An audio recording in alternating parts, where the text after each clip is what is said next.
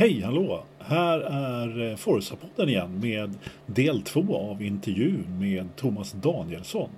Vi kastar oss direkt in i handlingen. God lyssning!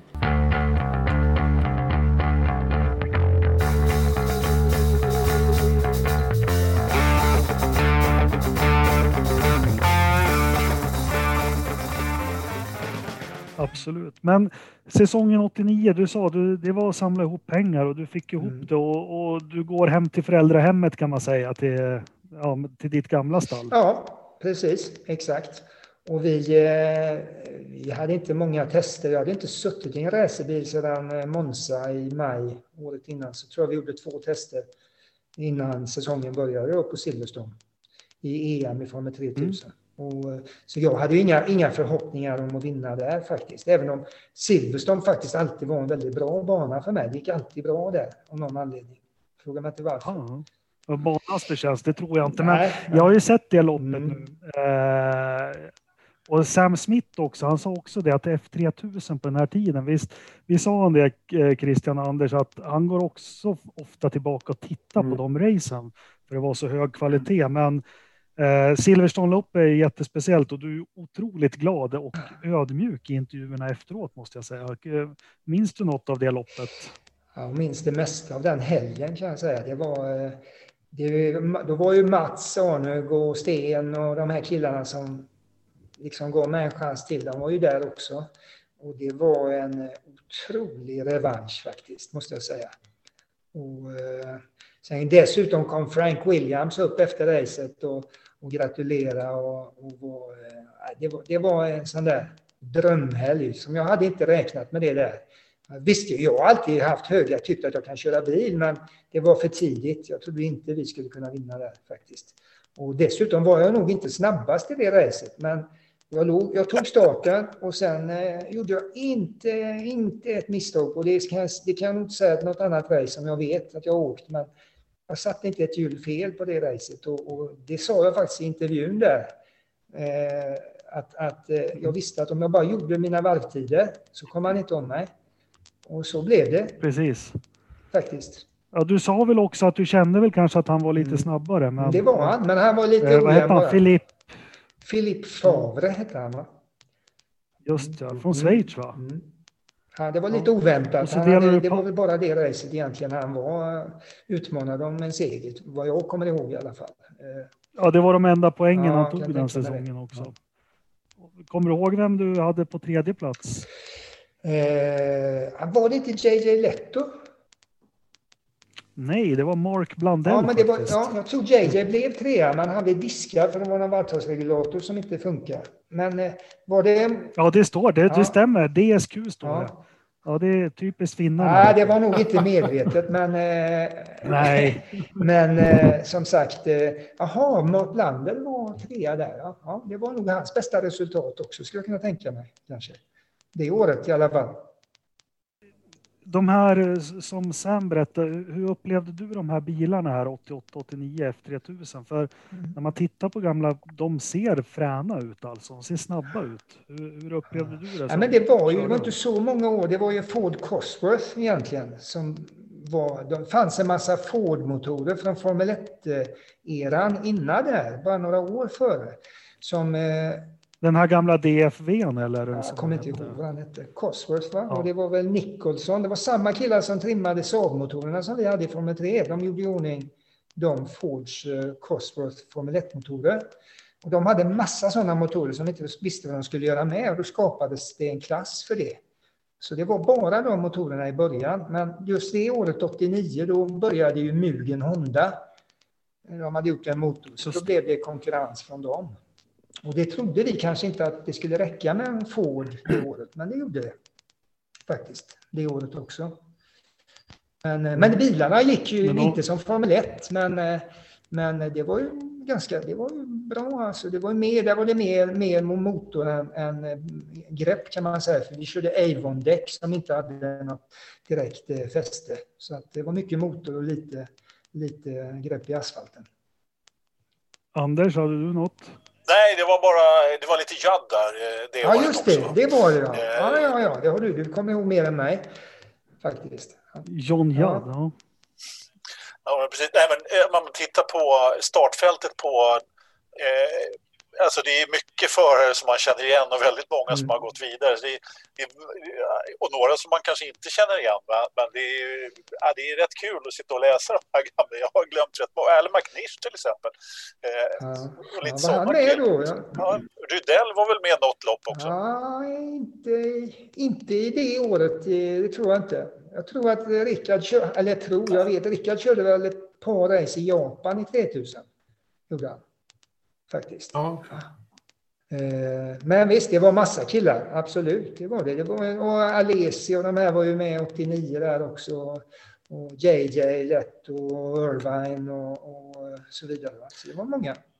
Det är ju Alesi Anders stora favorit. Vi ska väl nämna det. Det är Sean Alesi. Vad, vad har, du, har du något kul att säga om honom? Var han, var han snabb? Han körde inte bara 89, han vann Ja. ju hela, Ja. hela, Ja, hela ja, klabbet. Vems, vems bil hade han tagit då? Vem hade kört in den där bilen? Eller hur? Vem hade så här, Ja, fixat till den, ställt in den på allting. Det är någon som har gjort förarbetet innan, Anders. Så är det bara. Det är, vi kan prata om det sen. Ja, nej, men jag kommer bara ihåg att Alesi var en glad kille. En, en glad skit och han var snabb också. Jag menar, du vinner inte mästerskapet om du inte är snabb. Så att, men eh, jag kände inte, vi var inte sådär nära, det var vi inte. Det var vi faktiskt inte. Är det några, är det, jag tänker så här, vi, det här, den här podden, jag tror inte vi har kört så mycket namedropping någonsin som vi gör i den här podden eh, här idag. Liksom.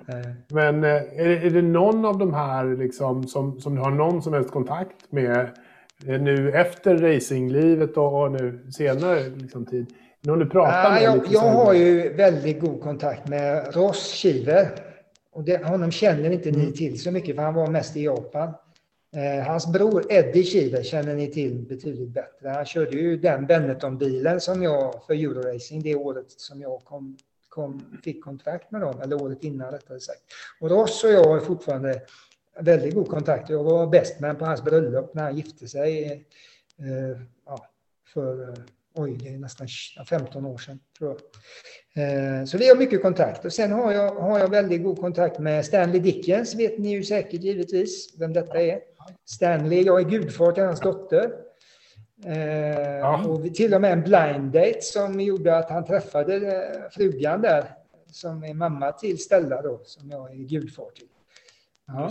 Och Joakim Lindström, som jag nämnde förut, som jag, jag är gudfar till hans son Viktor.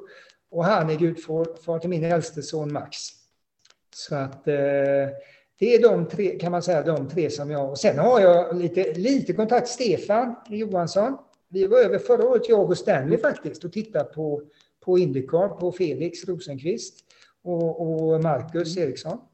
Och då eh, träffade jag Stefan för första gången på 20 år. Vi, vi bodde ju många år tillsammans i, i Monaco.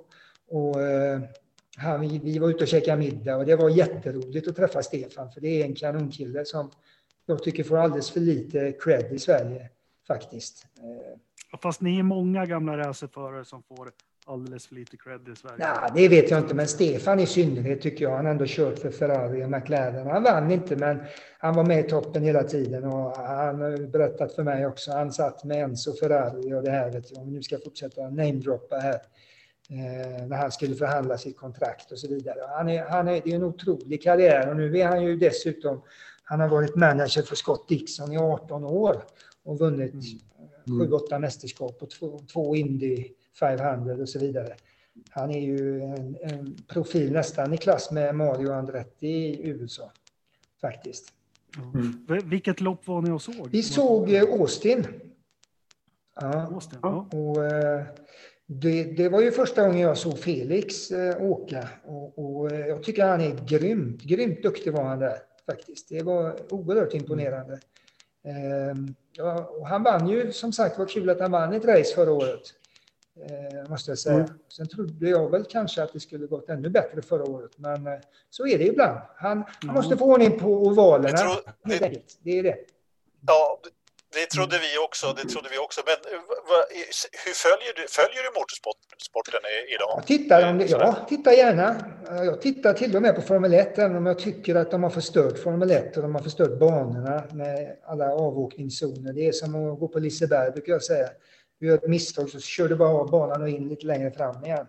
det ska inte vara så. Du ska fastna i sanden när du gör ett misstag. Det, det är det första de behöver ändra. Bra. Tycker jag. Det vi pratade om i podden, det var ju lite med covid och allt när de, när de kom tillbaka på banor de inte har kört på. Mugello och vad var det mer? Portimao. Och... Där det var så liksom. Körde du av så var du fast. Mm. Eh, Och det vart lite tjusning tillbaka till. Vad tyckte du om Indy Racing och titta på det då? Eh, ja, ja nej, men det var väldigt roligt just att vi var ju, fick ju stå i bandepån och stå och kolla när de gjorde bytena. Och, alltså, vi fick ju komma nära det. Och då, då tycker jag Indycar är ju kul, för bilarna är ju jämnare och det blir ju det är inte riktigt så eh, aerodynamiskt. Alltså, de verkar som de har lite lättare att ligga nära bilen framför. Och, och inga vingar de fäller heller, va, vad jag kommer ihåg. Eh, Nej. det där gillar ju inte jag. jag menar, du måste få tillbaka tävlingsmomentet igen, att du bygger upp för en omkörning eh, två, ja, i fem varv där du ser du kan möjligtvis ta dig förbi. Så det tror jag är, är nyckeln om Formel 1 ska överleva i den formen som de har idag faktiskt. Ja, det, nu är det ju förbikörningar, det är ju inte ens omkörningar. Det, jag vet inte när man såg en bromsduell liksom Nej. senast. Och det är ju ingen som vill titta på det. Jag tror, eller ja, även om jag, vi är ju entusiaster allihopa här, så att vi kan ju möjligtvis titta ändå, men jag måste säga att det var länge sedan. Ja, det är en och annan gång man ser Max Verstappen göra något sånt där fantastiskt race som han gjorde i Ungern och, och i regnet Mm. i Brasilien där för något år sedan. Då är det, då är det kul. Va? Ja, det, var det var ett magiskt Mm. lopp av honom. Det måste- 16 var det. Men jag tänkte om vi håller oss kvar innan vi flyttar över till Japan med 89-säsongen där du har lite otur ser det ut på resultattabellen med, med fyra brutna lopp. Mm. Men du har en, en eh, tredjeplats eh, på den franska banan som Anders inte tycker jag kan uttala något bra. Så det får du Anders. Så, Ja. ja, var det, vilken var det? John eller? Nej, Paul Ricard? på eh, ga- Alltså gatracet där. Ja. förlåt. Ja. Det- precis. Det var, Ja. det, var ganska, det var ganska kul faktiskt, för det racet året innan, då satt jag... Jag har aldrig varit någon stor fantast av gatrace, måste jag erkänna. För jag, jag ligger alltid nära gränsen och du, det kan du inte göra. Du kan inte ligga och åka ute i kanten, för då är det en mur eller nå- någon betongvägg eller något som står i vägen. Och, eh, så när jag hade, jag hade knappt en bil att tävla med 88 där. Det var väl en av anledningarna till att Eddie ville ha ur mig ur bilen kan jag tänka mig. Eh, Men 89 sa jag det, i år ska jag bara ska jag sitta och åka en halv meter från, från eh, murarna och ta mig i mål. Och då blev jag ju trea, men jag var ett varv efter Apicella som vann, så det var inte så där jätteimponerande tycker jag ändå.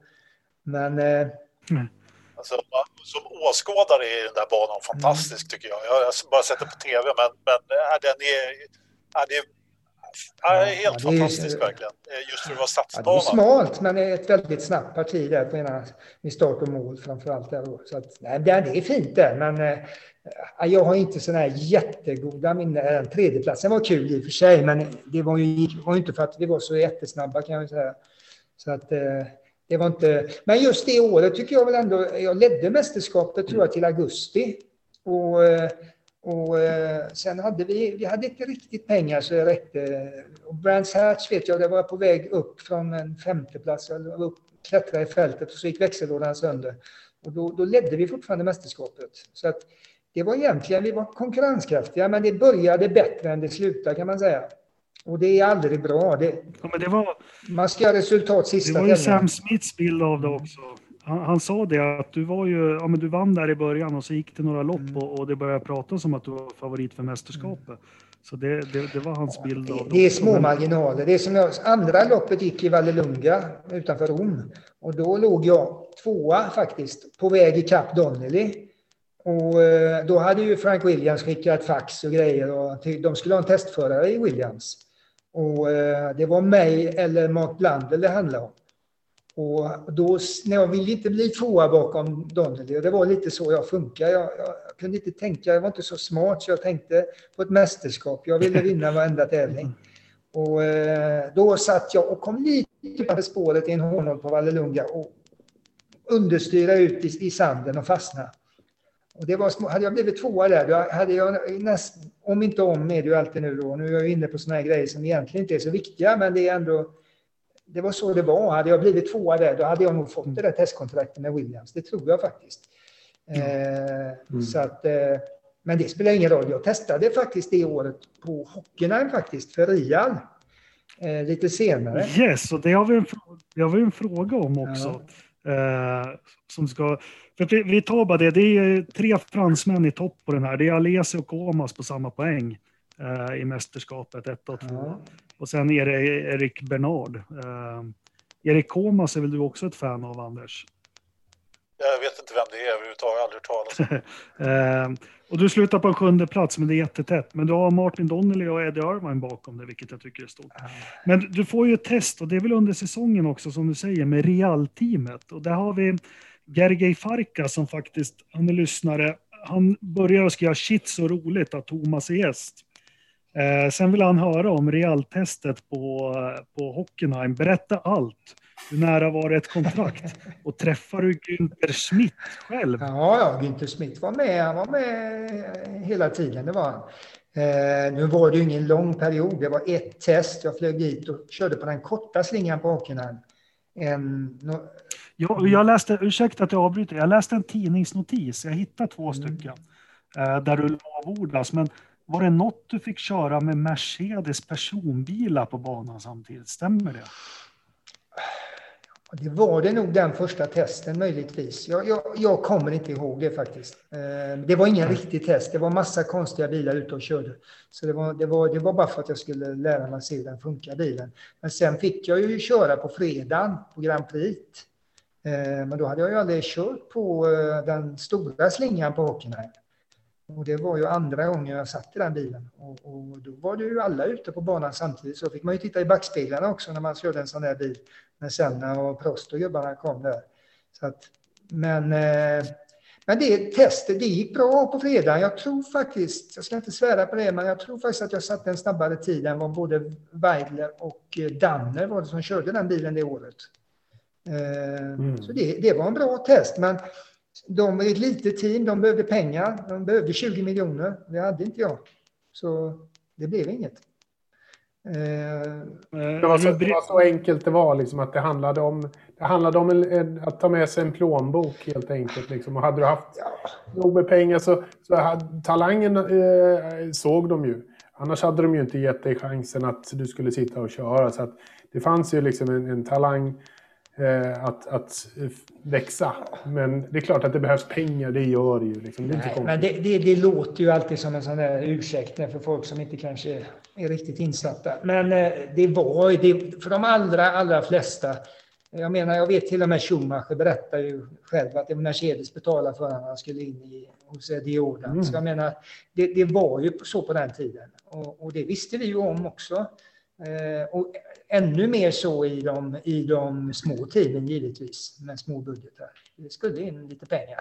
Men sen vet man ju aldrig. Det är som jag säger, hade jag kört, kört för en testsäsong med Williams så kanske det inte hade behövts pengar. Då hade man så att säga etablerat sig på ett annat sätt. Så att de stora teamen tog mm. inga risker med nya killar utan de ville ta etablerade killar på den tiden. Och då var det bara de här små teamen som behövde pengar och då var det alltid förare som kom med pengar, tyvärr. Ja. Jag läser det, jag ska skicka till jag hittar tidningsutklippen med rubriken att Danielsen impresses in German Real Test. Ja, äh, står det. Och du, du uttalar, men det, det, står här också att lilla banan och du fick bara köra om personbilarna på raksträckorna. Det här var en tisdag du Aha, körde. Ja, ja, ja. Du vet mer än vad jag kommer ihåg. Äh, ja, jag ska skicka det här till dig efteråt. Ja, och, och sen så är det ett utklipp från från det riktiga testet som du nämner också, att, eh, att du kör realen igen då. Och så är det faktiskt tider därifrån. Eh, då kan jag säga så här att Senna körde på 1.43. Ja. Det gjorde inte jag va? Eh, där. Nej, du var 10 sekunder bakom eran realbil. Okay. Men det var många som var 10 sekunder bakom. Tarkini, Shiver som du nämnde, brorsan där. Sala, Kaffe, alla mm. dem. Så det var lite det var lite skillnad på bilarna. Ja, det var det, var det mm. absolut. Men eh, ja, det var, jag var glad att få prova ändå. Men som jag sa, den bilen i sig var ju sämre än min 3000-bil. Det var bara lite mer hästkrafter. Den var det? Ja, ja absolut. Mm. Hur var Günther då? Jag kommer knappt ihåg. Han var väldigt, han var väldigt arg, kommer jag ihåg, för han hade höga tankar om den här bilen. Och, och, eh, jag vet, det var någon som sa att vi hade en oerhört stor bakvinge jämfört med alla andra team. Och, eh, han blev så arg när någon kritiserade den där bakvingen så han ställde sig och hoppade på den, kommer jag ihåg, i, i depån där. så han hade, han hade humör, den här killen. Eh, han var väl ganska, han har hållit på länge inom racing, jag tror han var ganska respekterad i Tyskland också. Så att eh, det var inget mm. större fel på honom, det var en entusiast. Mm. Mm. Men du, det är inte många, oavsett hur det blev, som kan bocka av att de har kört en Formel 1-bil i alla fall. Det är inte många svenskar alls. Nej. Jag körde faktiskt en bättre Formel 1-bil eh, på Paul Ricard, men det var en filmning för Mercedes som Stefan eh, bjöd med mig ner att göra. Då fick jag köra en riktig, det var en Jaha. Onyx som han tävlade med det året. Mm. Ah, då körde jag och ah. Stefan runt där och, och så filmade man om det var Goodyear eller vad det var, jag kommer inte ihåg. Men då, det var ju en fin bil, det var något helt annat. Det, men det där önskar jag få prata med Stefan. Just den här Onyx-bilen var ju, som jag har förstått, en otroligt bra bil. Ja, det är så minns jag det också. Det var, det var nog ett bra chassi på den, tror jag. Sen hade, de, hade inte de en JAD-motor eller något? Var det inte så? Nej, de hade, de hade en Cosworth-motor, ja. men de hade den här grundmotorn som var från 60-70-talet mm. egentligen. Uh, sen hade de väl, eh, Anders tycker väldigt mycket om ägarna av Onyx. Alltså han med den långhårige belgaren Jag tänker på... Aha. Just det, precis. Så, som hans titel var liksom andlig ledare. Det var ja, det är underbart. han dog också för något år sedan. Jag tappar namnet på honom. Uh, vad hette han? Om någonting. Uh, jag tappar. Ja, men, men Stefan, han tog ju den där bilen till en tredjeplats på Estoril 89. Det är uh helt otroligt. Det är, det är ungefär som att George Russell skulle köra sin Williams-bil till en tredje plats i år. Så, så var det. Men du, 89 säsonger, du har kört lite Formel 1 och så. Jag tänkte vi går in på, på sista delen av din karriär här, för sen går flyttlasset eh, till Japan, mm. eller? Ja, det gjorde det faktiskt redan 85 körde jag. Då var det Eje, det måste jag ju nämna också. Eje, älg, var ju, eh, körde och etablerade i Japan under de åren, precis som Stanley Dickens. Och Stefan också lite grann in tidigare där tidigt 80-tal. Men från tidigt 80-tal var ju Eje, Stanley och Stefan där mycket. Och Eje ordnade faktiskt, eller ordnade, han hjälpte mig mycket i Japan i början. Eh, och jag kör, vi körde en bil ihop i, på Fuji i sportvagn. 85 redan, faktiskt. Eh, 85 eller ja, 85 tror jag det var. Och jag fick 20 000 kronor betalt. Jag hade 40 graders feber. Och jag, jag, vill inte, jag vägrar, jag sa jag måste flyga dit i alla fall. Och sen första stinten i bilen så åkte jag två varv, sen var jag tvungen att åka in i Bonnepon för jag var helt slut. Jag hade bara kört Formel 3 innan. Ja. Eh, men det var, Eje hjälpte mig till Japan. Så mycket. Nu snöar jag in på något annat där. Men, men, Nej, men det är kul. Eje var han snabb?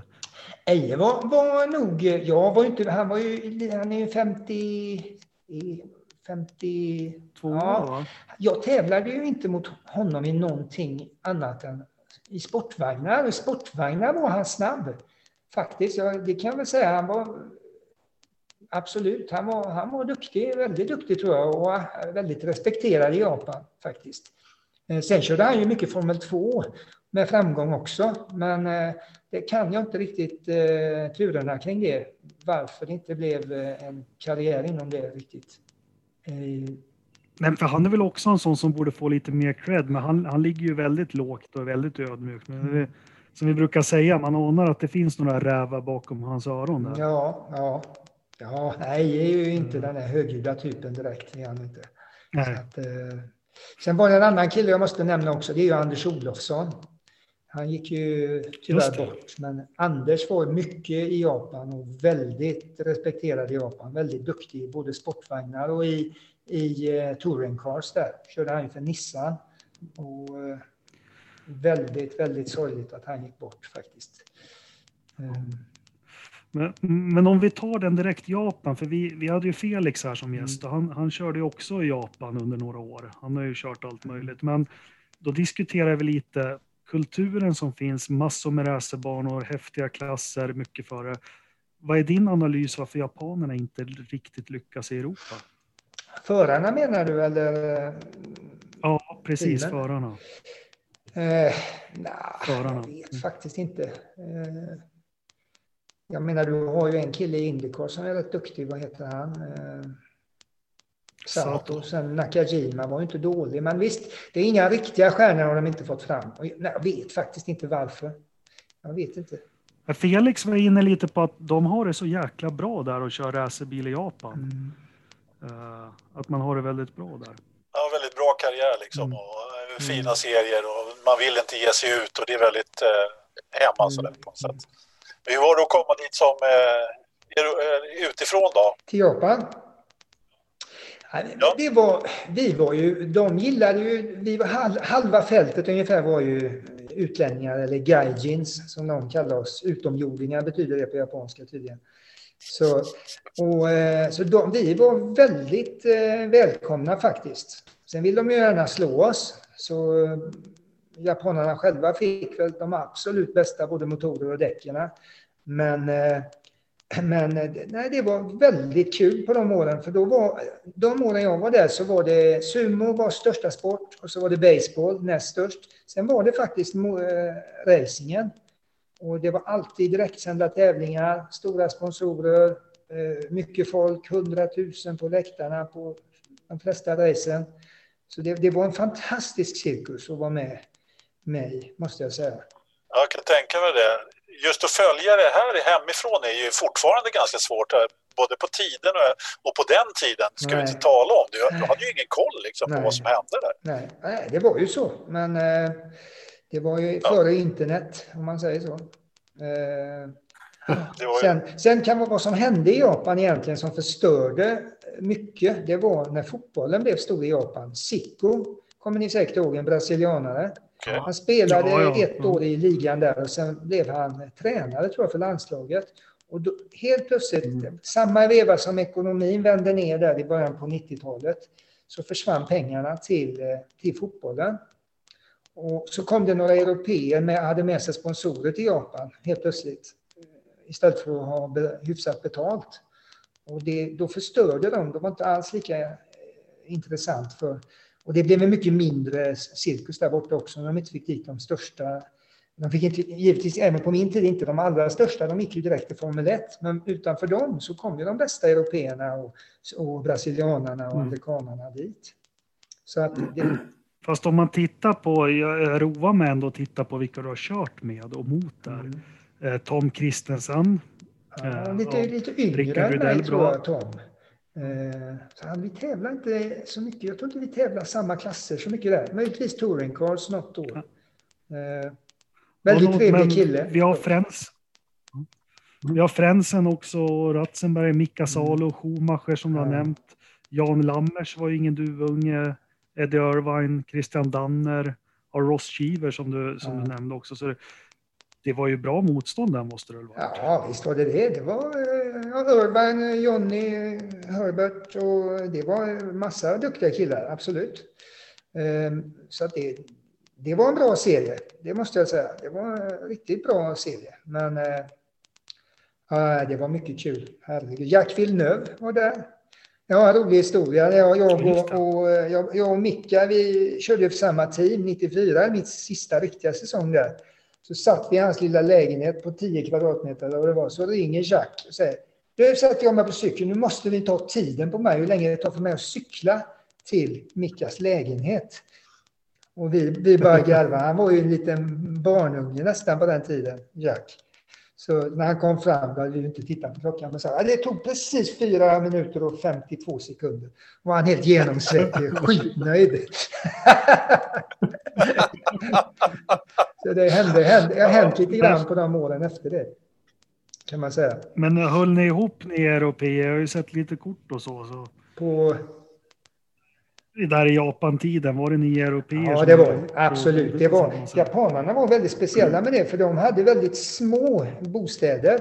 Och ville inte, de skämdes nästan för det, så de tog aldrig hem folk. Det var inte det att de inte gillade oss, utan skulle vi umgås så fick man gå ut på restaurang. Och, så vi, vi mm. europeer och några amerikanare, och, ja, Jeff Crosnov bland annat, som också körde ihjäl sig tyvärr. Eh, vi bodde... Det var inte Lillövis inblandad i hans va? Det var i Kanada. Ja, just det. Usch, ja, ja. Nej, det var hemskt olycka. Men eh, vi bodde i alla fall, vi bodde på President Hotel i Tokyo. Det blev ett sånt där landmärke för alla racingmänniskor. Eh, Hur var Micke då? Salo? Som du körde tillsammans med? Ja, bra kille. Bra, jag säger inte så mycket. Även Lätt och JJ tävlade jag ju ihop med och bodde också eh, samtidigt med i Monaco som sagt. Och, och eh, det var bra killar. Jättebra killar tycker jag båda två. Faktiskt. Eh, Så nej, absolut. Inget fel på dem. Han hade, han hade lite problem med sitt kontrakt där om jag förstod det hela rätt. Men det ordnade sig till Vad var slut det? alla Det fall. har jag missat. Nej, han, eh, han söp bort ett F1-kontrakt. Eller om det var hans F3-kontrakt kanske det var. Ja, ja. Ja, det ja, känner jag inte till faktiskt. Exakt. Men, eh, Det var, det var därför som jag frågade lite mer ingående hur det var att umgås med honom på den där tiden. Men, Ja, nej, det var, det var vi, vi, det, vi, vi provade faktiskt det där med att, att, att ta ett par öl, för det gjorde japanerna. Eh, de kunde sitta och dricka en öl in, kvällen innan det var tävling i 3000 eller vad det än var. Och det, det funkar aldrig för oss. Vi var så pass seriösa var vi. Vi drack aldrig någon alkohol innan. Däremot söndagskvällen innan vi skulle flyga hem eller om vi hade en vecka ledigt, då kunde det bli några glas vin. Absolut. Och finnarna är ju likadana där. De spottar inte i glaset. Att, nej. inte direkt. Men ni bodde inte hela säsongen utan var det ett par veckor emellan så åkte ni hem? Jag sa alltid det. Det var antingen om man skulle vara mental hälsa eller fysisk hälsa. För att eh, det var inte så jättekul att, vara där när man inte, om man inte tävlar, tycker inte jag. Det passar inte, passar inte mig speciellt bra. Tyskar och japaner gick väldigt bra ihop faktiskt. Frentzen och Weidler, de funkar perfekt med, med japanerna. Men eh, Jaha. Men jag har alltid, alltså när man, är är något som inte funkar som det ska, då måste man ju ta snabba beslut inom racingen. Och det var väldigt svårt med japanerna, för de skulle aldrig tappa ansiktet. De vill alltid att allting ska förankras med nästa gubbe i hier- hierarkin. Det tar alldeles för lång tid. Och jag var alldeles speciellt tålmodig med det där. Men, men du som har upplevt den japanska kulturen så, det, du kanske inte har svaret på det, men man läste ju när Alonso började kritisera Honda väldigt Mm. mycket eh, och, och säga att det var en GP2 engine och grejer. Att, som jag har förstått det, det där tar mycket hårdare Mm. på japaner än om det skulle varit BMW eller Ja, Mercedes. det tror jag. Det stämmer säkert. De är, det, det, man gör inte så, utan man, eh, det är någon viss respekt där som ska finnas, tycker de. Det, det gillar de säkert inte när Alonso kritiserar dem så öppet. Det stämmer säkert. Nej. Men i Japan körde du både F3000, sen körde du lite annat där också. Ja, jag körde, jag körde inte, jag tog, jo, jag körde något helt mästerskap i grupp C, sportvagn då. Eh, ihop med en japan där. Men det var bara fyra, fem tävlingar på, det, på den tiden. Om, på en säsong. Sen körde vi ju, jag ihop med Roland Ratzenberger i en BMW i, eh, i standardvagnsmästerskapet. Det vann vi faktiskt ihop, jag och Roland. Eh, Ja. Så att, eh, ja. Och det var då där du blev så dålig efter en stint. Ja, det var det jag visade dig där. Det, var, det, var, Ja. det visste jag, kommer jag inte ens ihåg själv, ska jag säga. Jag ser det var, man glömmer lite på så lång tid. Men jag, Nej, Jag visade för frun, det var jätteläskigt. ja, jag var helt slut faktiskt. Eh, så att, eh, men det, som sagt, det var varmt. Och det blir varmt i, i, i den typen av bilar. Eh, men jag måste ha haft någonting i kroppen. Jag vet inte. Det var inte, det var inte normalt. Men sen var det, du körde lite 95 också. Hur, hur kom tankarna på att ge upp motorsportkarriären? Det var ganska enkelt tyckte jag. För, alltså jag, jag skulle jag vara kvar i Japan, då hade jag varit där fem år. Jag hade inte packat ur resväskan på fem år heller, kan jag säga. För det var fram och tillbaka, fram och tillbaka och, och jag tyckte inte det var så kul längre. Så skulle jag tävla för 10 procent av, av lönen som jag hade haft där i fem år. Och jag var inte intresserad längre. Jag hade inte drivet och det var rätt, några stycken av mina kompisar som eh, det var ett par japaner som körde ihjäl sig. Jeff Costner körde ihjäl sig. Eh, Roland Ratzenberg hade kört ihjäl sig. Det, det fanns inte riktigt. Jag vet, jag satt någon tävling också och, och, och låg fyra i 3000 och låg nära han som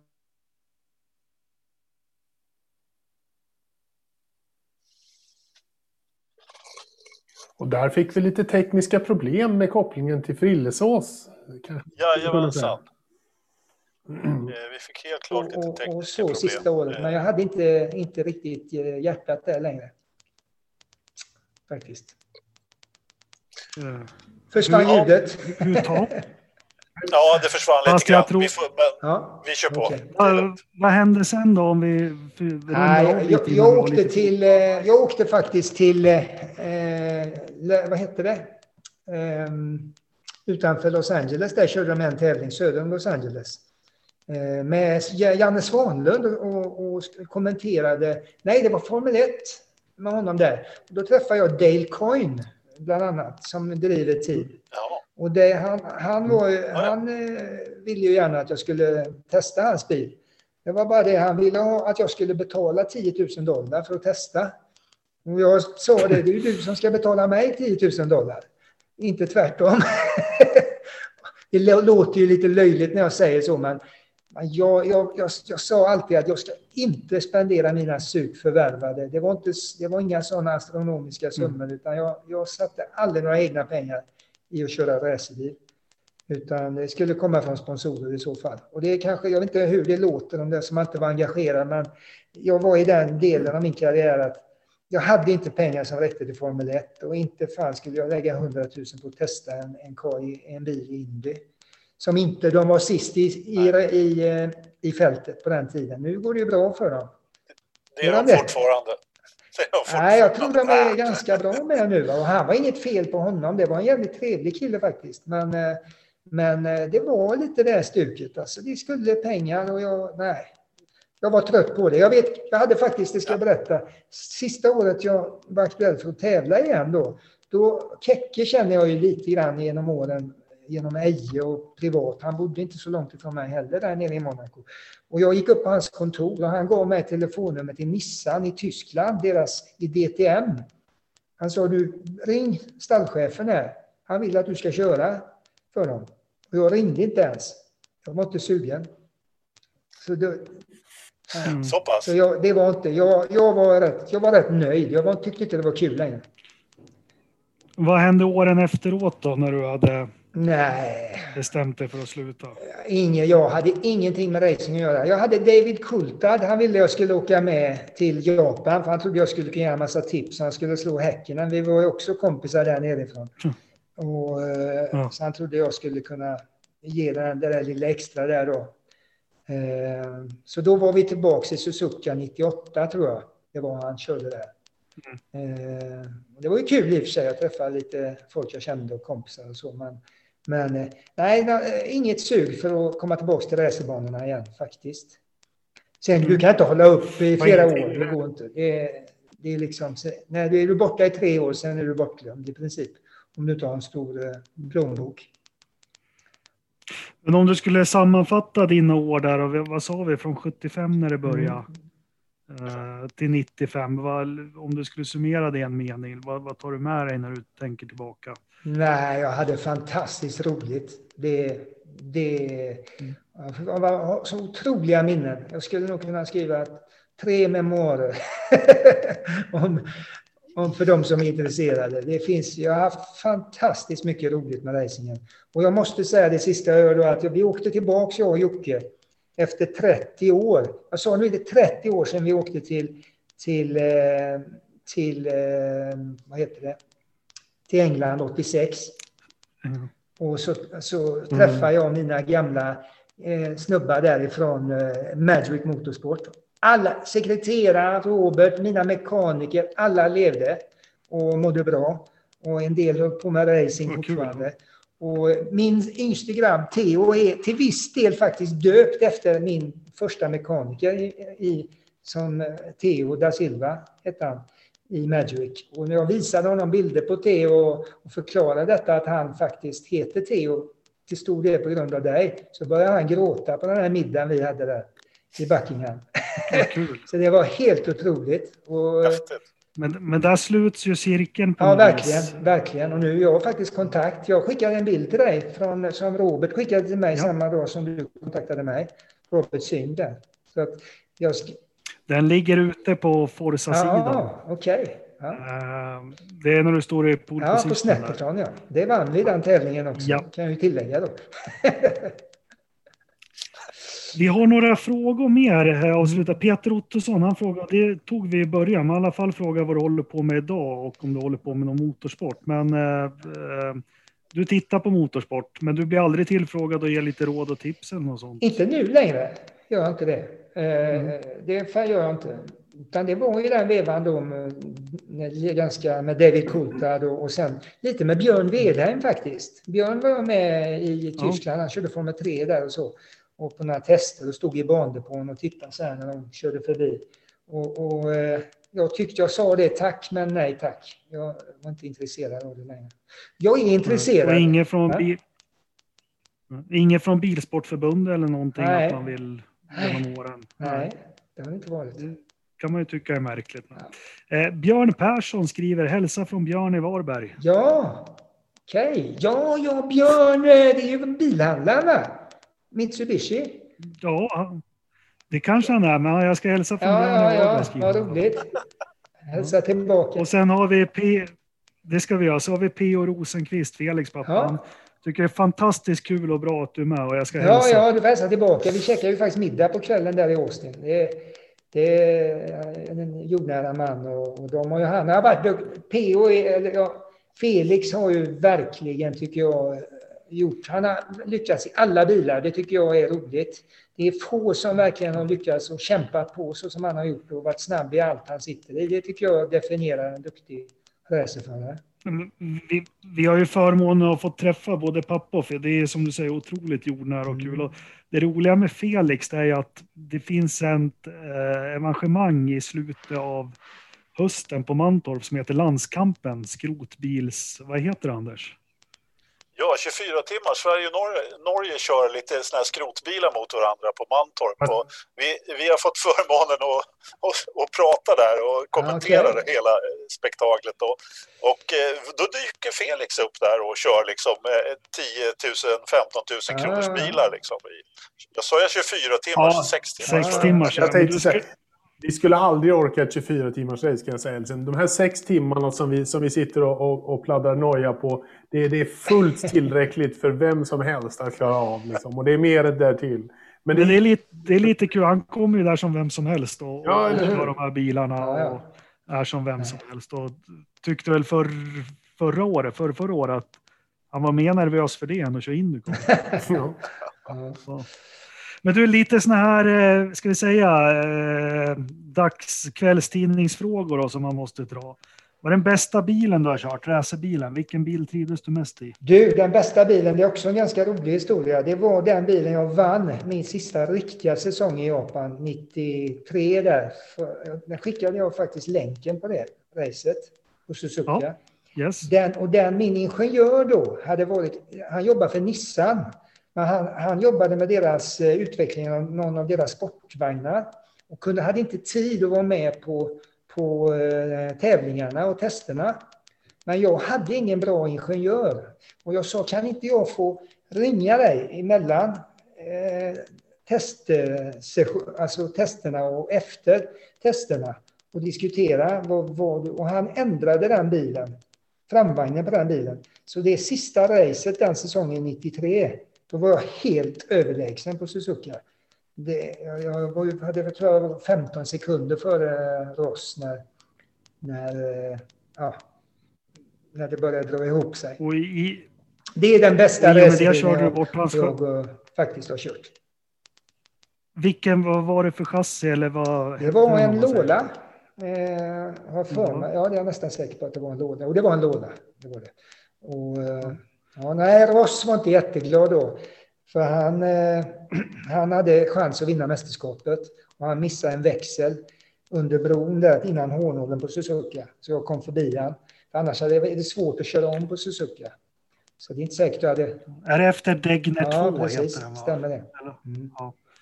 Ja, jo, men jag har sett det loppet också. Det, ja. Jag ska lägga ut lite länkar om det är okej okay sen eh, till våra lyssnare också om man vill titta på. Ja, ja, ja det är klart. Det var, det var någon som gjorde, la in det, för jag är, inte, jag är inte den som sitter och googlar på mig själv en gång i veckan, men jag tittade efter Japan förra året och då såg jag att de hade lagt ut i januari månad där hela, hela race i princip, från många säsonger där borta. Bland annat det racet med Schumacher faktiskt. Som han blev mm. tvåa där efter oss. Jag förekommer nästa fråga. Jag måste fråga, du pratar om Suzuka, hur, den banan att köra, den verkar jättesvår, stämmer det? Inte en bra bil. Det är alltid så. Nej, så en riktigt bra racerbil så är alla banor bra att köra på. Eh, men sen kan man ju ha favoriter. Det är en väldigt fin bana. Det är fint flow i den. Den liknar ju lite nästan, jag ska inte säga att den liknar Spa, men alla, många gillar ju Spa, men det är väldigt många som tycker väldigt bra om Suzuka också. Det är ett ganska långt varv. Vilken är din favoritbana? Ja, min favoritbana i alla kategorier, det är ju Silverstone innan de byggde om den. Nu liknar det ju inte, för mig är det ju inte Silverstone längre. Men jag, jag, jag vann tävlingar i Formel, både Formel 3 där i brittiska mästerskapet och sen den här tävlingen i Formel 3000 då 89. Första tävlingen då efter att man tagit min licens 88. Det var ju, det var ju, så det, det, det är min, och där har jag många bra minnen även med de här killarna du pratade om som var där det året. Det var ju efter när tävlingen var slut så stod vi i baren där uppe i depån och tog en öl innan vi åkte hem. Det var helt annat, det var inte så allvarligt på den tiden. Formel 1. Det är väl lite så det ska vara känns ja, det som. Det ska vara kul. Det är, ja. det, om det kan vara det. Det får inte bli för allvarligt, tycker jag. Och så har vi en fråga till. Förutom dig själv då, vem är den bästa föraren du har kört med och emot? som du respekterar mest? Nej, men det är, jag har två stycken favoriter. Nu är många duktiga. Det är jättemånga duktiga killar. Men jag tycker ju, först och främst tycker jag att diskussionen om vem som är tiderna, genom tidernas bästa förare i Formel 1 är löjlig, för det är Schumacher.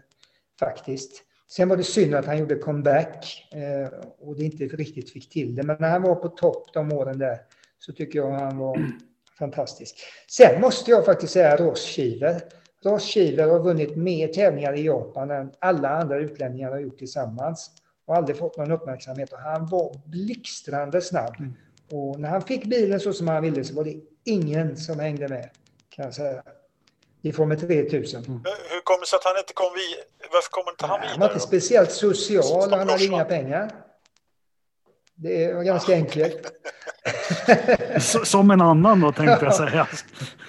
Nej. Som, ja, precis, Nej, men han hade ju ingen bra, han hade en väldigt kort karriär i Europa och hade egentligen satt aldrig några bra bilar, vann inga tävlingar i Europa heller. Så han hade inget rykte i Europa för att vara, men i, i, som jag säger, i Japan var han ju otroligt framgångsrik alltså. Han, han var nästan varenda tävling. Ja, det är klart. Och Gick det bra så stannade han? Nej, han ville gärna. Han var, det, det, var också en rolig historia. Det var lite underligt att vi blev kompisar. För första testen vi gjorde när jag kom 90 då till Japan, då, den gjorde vi i Australien på Phillip Island. Eh, däckstest för Dunlop. Och då var, var Ross riktigt, han var så jävla sur hela veckan. Så det slutade med att jag sa till honom, du är ju fan dum i huvudet, du kan dra åt helvete, sa han. Och då, skulle, då skulle vi vara teamkompisar resten av det året, så det var ingen bra början på vår relation kan man säga. Eh, men då förklarade han det ganska nyligen faktiskt för mig. Att han hade nästan klart med Formel 1 för Tyrell inför, eh, inför det året. Det var någon sponsor som hoppade av i sista sekunden så han var på så jävla dåligt humör. Så det var hans ursäkt. Men vad han gjorde var att när vi kom till Japan till första tävlingen då kom han med en Tag Heuer-klocka. Han var sponsrad av dem på den tiden. Och gav till mig som present. Det var ju en fin klocka. Det kostade väl 10 000 på den tiden. Och så sa han att bad han om ursäkt att han hade varit, varit en sån skitstövel första testen där. Och sen blev vi bästisar efter det och har haft kontakt nu i 30 år snart. Så att, eh, Vad gör han idag, han då? Han har sin andra familj nu faktiskt. Han var ju gift med Fabiana De Angelis, ja. Elio De Angelis kommer ni kanske ihåg? Eh, det Elsa. Ja, absolut. Ja, Hans lilla syster. Eh, men de skilde sig, så han har två vuxna barn från dem som jag känner väl sen eh, de föddes 90-91 där, eh, Michael. Eh, sen har han nya, han har små barn, så han har han börjat om på nytt. Och är, jag vet inte, jag tror inte, han har inget riktigt jobb vad det nu är, men han har hållit på lite med, ja. han, han har en fru som jobbar hårt, vet jag. Ja, det är bra det. Det ska man ha. Det, det är bra det. Eh, ja, men vad, vad, vad, vad, spännande att höra. Och det är alltid kul de som har varit att man lyfter fram någon som kanske inte är så känd. Och så är det i de flesta sporter faktiskt. Man pratar med någon som har hållit på med på hög nivå. Men vem är den bästa att spela med eller mot? Då är det ofta någon sån här som man kanske inte har hört talas om. Jag kommer ihåg sen när han tyckte Terry Fullerton var den bästa han hade kört emot. Yes. Ja, precis. Jag skulle fråga, har du kört Vi körde mycket gokart mot Terry Fullerton också. Vi var, det året när jag testade motorer där, eh, som jag berättade, eh, för PCR hette de, som hade sin fabrik i Piacenza. Eh, då körde Terry Fullerton också för dem faktiskt. Och, Va- Var han Du bra? körde, ju- du körde ju åtta runt honom förstås. nej, det gjorde jag inte, men jag blev trea på VM i Kalmar 82 eller 83. 82 tror jag det var. Och Senna var sexa och Fullerton var bakom också. Så. Men Ja, bra. som jag, han har väl gjort karriär. Han sitter väl och berättar om det där. Det var ingen som visste vem han var utanför racing tills Senna gav den här intervjun 91 Nej. eller något. Då var han väldigt populär på pubbarna. Han fick sitta och prata om det eh, såklart. Ja. Men du, när du var ung där och vem, vem såg du upp till? I, i, I Sverige så fick vi inte se så mycket racing. Var det Ronny eller? Ja, Ronny var ju rätt tidigt. Jag såg ju aldrig Ronny live så jag hade ingen... Jag hade en kille faktiskt i kartingen som hette Leif Larsson. Han var tvåa i VM tror jag, Leif. Som hjälpte mig också inom kartingen senare på senare år. Han var väldigt... Han var oerhört bra inom, inom kartingen. Och, och noggrann och han var ett föredöme för mig måste jag nog säga. Eh, givetvis ingen som känner till honom om man inte är väldigt initierad inom kartingen. Men eh, ingen av dem där. Stefan var också för tidig. Jag såg aldrig Stefan i princip. Han, han försvann till England tidigt. Ehm, och är ju också, han är åtta år äldre än mig. Så att, eh, det var ingen så riktigt. Vi var ganska ensamma, det, den generationen som åkte iväg och försökte göra karriär eh, då efter 85. Eje var redan borta, Stanley var borta och, och Anders Olofsson, de var inte heller kvar. Så att eh, vi såg aldrig dem egentligen tävla. Faktiskt. Och, och jag måste säga till dig, den lilla historien jag kan och vet gör din bedrift i racingvärlden så stor. För vi miste ju både Gunnar och Ronny 78 och man kan ju bara tänka sig om de skulle varit kvar i livet båda. Vilka dörröppnare de skulle varit för er, er generation. Eh, ni har ju verkligen fått gjort allting själva på något vis. Eh, Det, är ju inte, det, det, hjälper ju inte till att vara svensk. Det är bara att titta på alla. Det är massa duktiga Nej. killar som har kommit fram. Många fler än jag någonsin trodde skulle komma faktiskt efter, efter eh, mig själv. Eh, Men det är ju många, kommer hela tiden nya killar som eh, Mm. man blir förvånad över. Och det kommer att fortsätta komma killar, det är jag helt övertygad om. Så att Ja. det, är, det är bara att kämpa på för de som verkligen brinner för det. Men det går inte att stanna i Sverige för länge. De måste härifrån eh, och Mm. in i garagerna och teamen och snacka och, och om man inte har någon stor sponsor bakom sig. Det finns inga alternativ. Jag tänkte avsluta med be dig berätta om en anekdot som du nämnde lite för mig som jag ville fråga mer om. Eh, I och för sig tråkigt för det slutade i en krasch, men du skulle provköra ett chassi där man inte hade kopplat in bromsarna. Det vart jag nyfiken Ja, på. ja, det var ju gokart då. Det var, det var junior-VM i Locarno. Jag kommer inte ihåg om det, det måste ha varit 81. Och vi testade 16 chassin på träningen där för eh, en schweizisk firma som byggde de här chassina. Och det var bara någon minut kvar på träningen när jag åkte ut med det här chassit och då hade de inte kopplat vajern till bromsen helt enkelt. Så jag kom ut och skulle försöka göra en tid på ett varv hade jag på mig och det var en snabb sväng efter start. En lång raksträcka och jag hade inga bromsar så jag, jag åkte det var en ramp på utsidan av svängen som jag flög upp i luften och vände, bilen vände i luften. Och sen fastnade halva karten i, i staketet. Så hjälmen, det var glasfiber på den tiden, den var, den var alldeles trasig här. Och jag var medvetslös i faktiskt ett helt dygn. Så där, där kunde jag nästan lika gärna huvudet ha åkt med, faktiskt.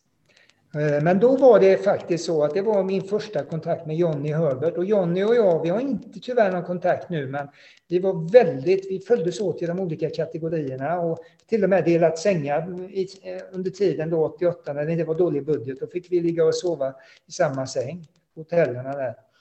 Eh, men han var, han är inte så Nej. stor. Så att, Nej, en väldigt bra kille. Fantastiskt bra kille. Många av dem har tappat fotfästet lite grann, men det gjorde inte Johnny. Och har säkert inte gjort nu heller. Eh, men han var i alla fall, den första när jag vaknade där, förutom mina föräldrar, det var Jonny och hans mamma och pappa som var där och kollade hur det var med mig då. Mm. För det var en rejäl smäll faktiskt. Eh, Usch. Så det var den. Fick han skäll den mekanikern då? Det var ju min pappa, så det var inte ingen idé att skälla. Åh, oh, aj, aj, aj, aj, aj. Ja. Men eh, jag vet faktiskt inte om det var farsans fel egentligen, utan bilarna var nog eh, teamet som kom och levererade, eller vad säger jag, fabriken som levererade de här chassierna. Jag är inte säker på att han kunde påverka det där. Eh, men det, jag kommer inte ihåg det, så jag ska inte skylla på honom om det nu inte var hans fel. Men du, har du, det ska man inte heller gottas i, men har du gjort i de högre klasserna någon riktig smäll sådär med någon formelbil? Ja, då, jag har gjort, jag har gjort det med. Jag var ganska duktig på det. Då måste jag, då måste jag få fråga, eh, för det jag alltid funderar över, man ser ju er hoppar ur de här bilarna när ni kraschar och det går bra, men hur fasen mår kroppen? Jag har ju en, jag har en yrkesskada som det heter. Jag har tre uthöjda kotor i nacken här som är från sån här whiplash. Så att, eh, det är klart att inte... Men det är återigen, jag hade väl lite tur att jag, att jag kom ändå i den här kolfiber-eran. Eh, bilarna var ju betydligt starkare än vad de var på den tiden när det var aluminium.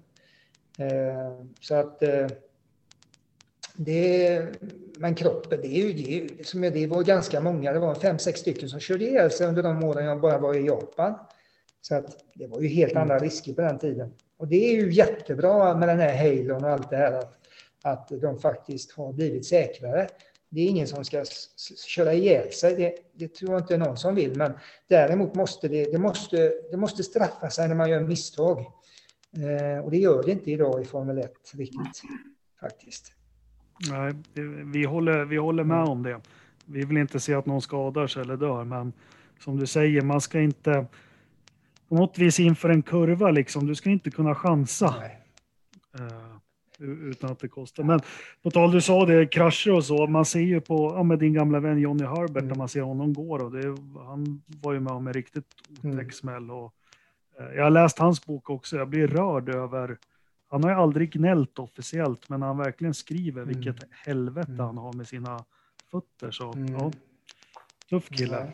Ja, nej, han var, det var ju den eran när de bara tålde en smäll, bilarna. Sen så, mm. så gick ju hela framdan av på bilen där, så hä, fötterna hängde ut. Eh, och han var ju i Japan efter det och körde och jag har sett hans variga fötter många gånger. Det var ingen rolig historia. Jag förstår att han har problem med det. Men han skriver ju i boken att även nu, 25 år efteråt mm. nästan, så kan det komma ut grässtrån ur fötterna. Alltså, alltså från kraschen eller kolfiberbitar. Ja, det, det har visste jag inte om i och för sig. Men, eh, nej, nej, usch, vi ska inte avsluta så. eh, Christian Anders, har ni någonting? Ni har varit väldigt tysta idag, det är inte jag bortskämd med. Nej, vi har låtit dig pladdra på bäst, du som, kommer, du som har bäst minnet av oss här. Så att, eh, nej då, jag, jag tycker vi har fått in lite frågor här och där också, så jag är helt eh, nöjd faktiskt.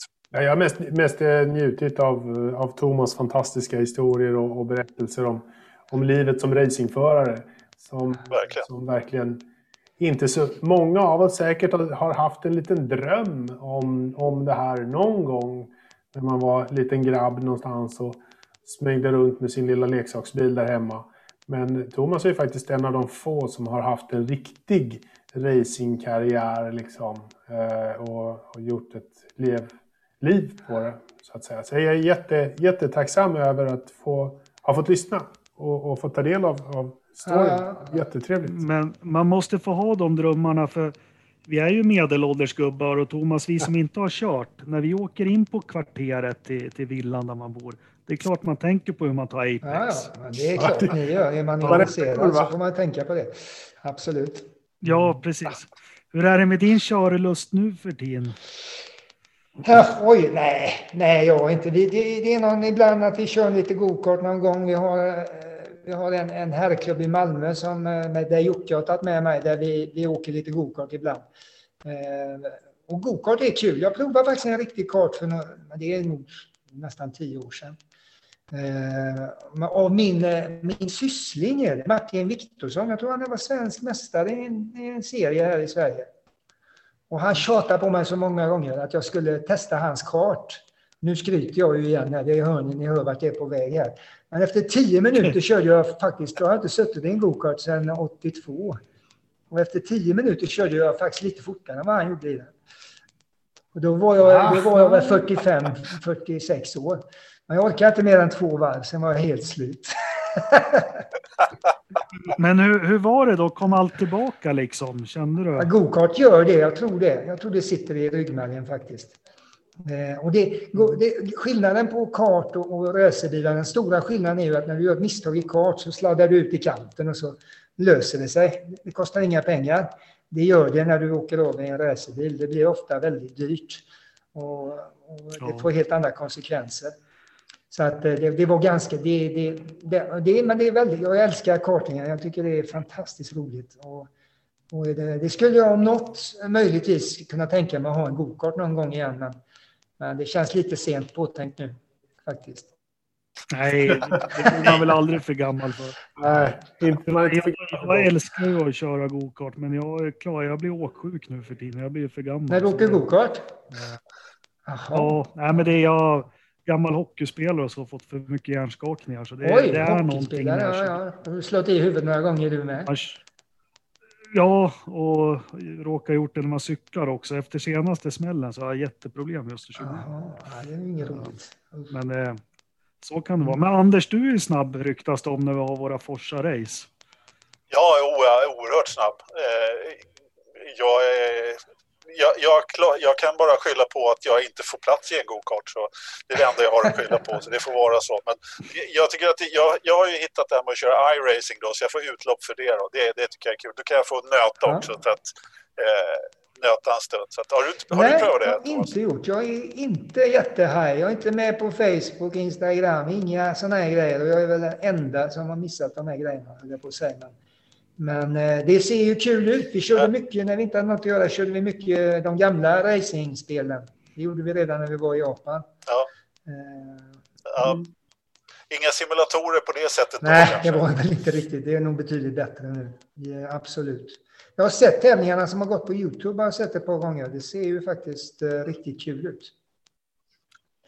Nu kan inte jag jämföra med riktig racing eftersom jag inte har kört några världens skrotbilar, men, men det, det, alltså, känslan är ju riktigt bra. Även om du inte har någon jätterigg överhuvudtaget. Ja, men det tror jag. Ja, men, många av förarna säger det också. Så att... Men hur gör du Tom, när du kör racerbil? För du känner väl saker med rumpan? Ja, det sitter väl i, i det tror jag i alla fall med kartingen var det framförallt satt i rumpan. Det var inte riktigt på samma sätt med, med racerbilar faktiskt. Du sitter, för det första är ju bilen betydligt tyngre, du får det inte riktigt i, kroppen på samma sätt. Ehm, men eh, jag vet inte vad jag ska säga. Det är, återigen, det är så länge sedan jag gjorde det här nu så att jag blir nästan, det känns nästan lite overkligt när jag ser när jag tog fram de här gamla filmerna som jag skickade till dig från Suzuka och de här tävlingarna. Mm. Det är väldigt långt bak, även om vissa sekvenser är väldigt tydliga som Silverstone 89 och det här så är själva biltävlandet, man, det måste man hålla igång om det ska kännas aktuellt tror jag. Jag har de roliga minnena jag har kvar, men själva bilåkandet. Jag vet, jag körde, detta var med Ross Schieder, vi gjorde en, en grej på uh, Elkhart Lake för Mercedes när de skulle presentera sina, sina nya bilmodeller för journalister i USA. Då körde vi eh, alla deras modeller på, på den banan och jag höll på att bajsa ner mig. För det var, då hade jag inte kört på en tre, fyra år racerbil. Jag tyckte det var riktigt obehagligt, för man tappar lite grann den där, ja. faktiskt, tyvärr. Men det där vet jag Eja har sagt i någon intervju att äh, sitta i de där och det skramlar och det är varmt och det är, det är liksom inget bekvämt och han ser ingen tjusning med att göra det just nu. Nej, uh. Nej det är ju inte, alltså det är ju uh, Alltså åka racerbil, det, är, det gäller ju bara fokus. Du måste ju vara koncentrerad varenda gång du sätter dig i bilen. Annars, annars har du ingen karriär. Sitter du och åker av banan mer än ett par gånger så, så är det ingen som vill ha dig i bilen och mer. Så är det ju i de flesta professionella sammanhang i alla fall.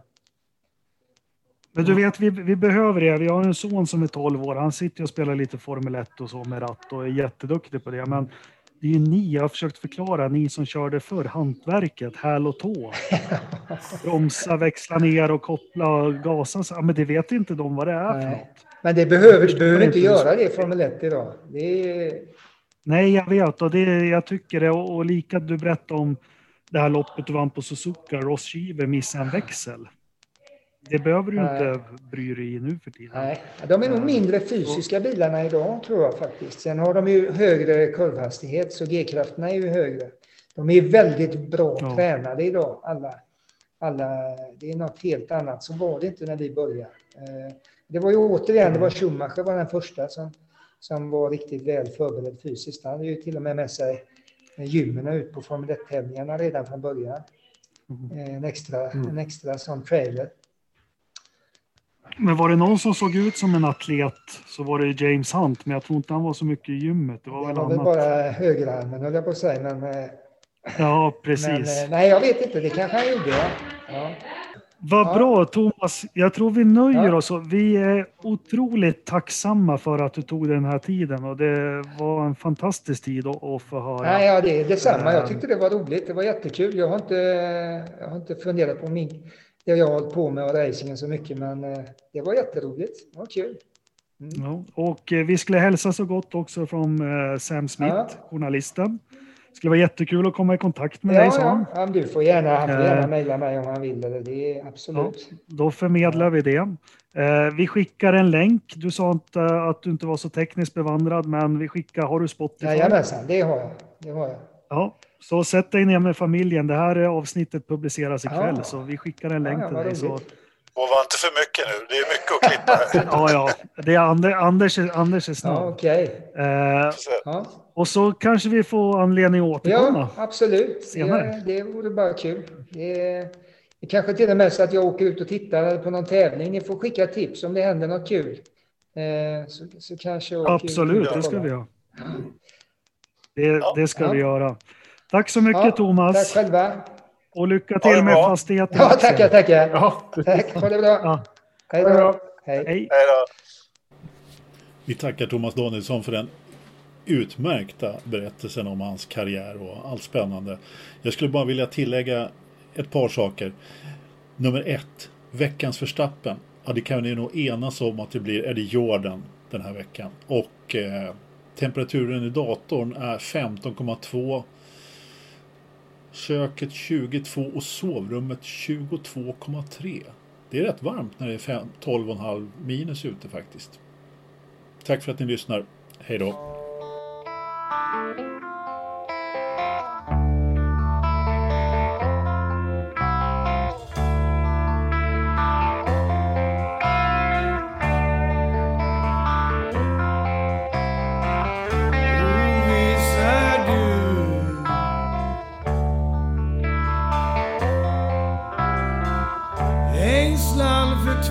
now.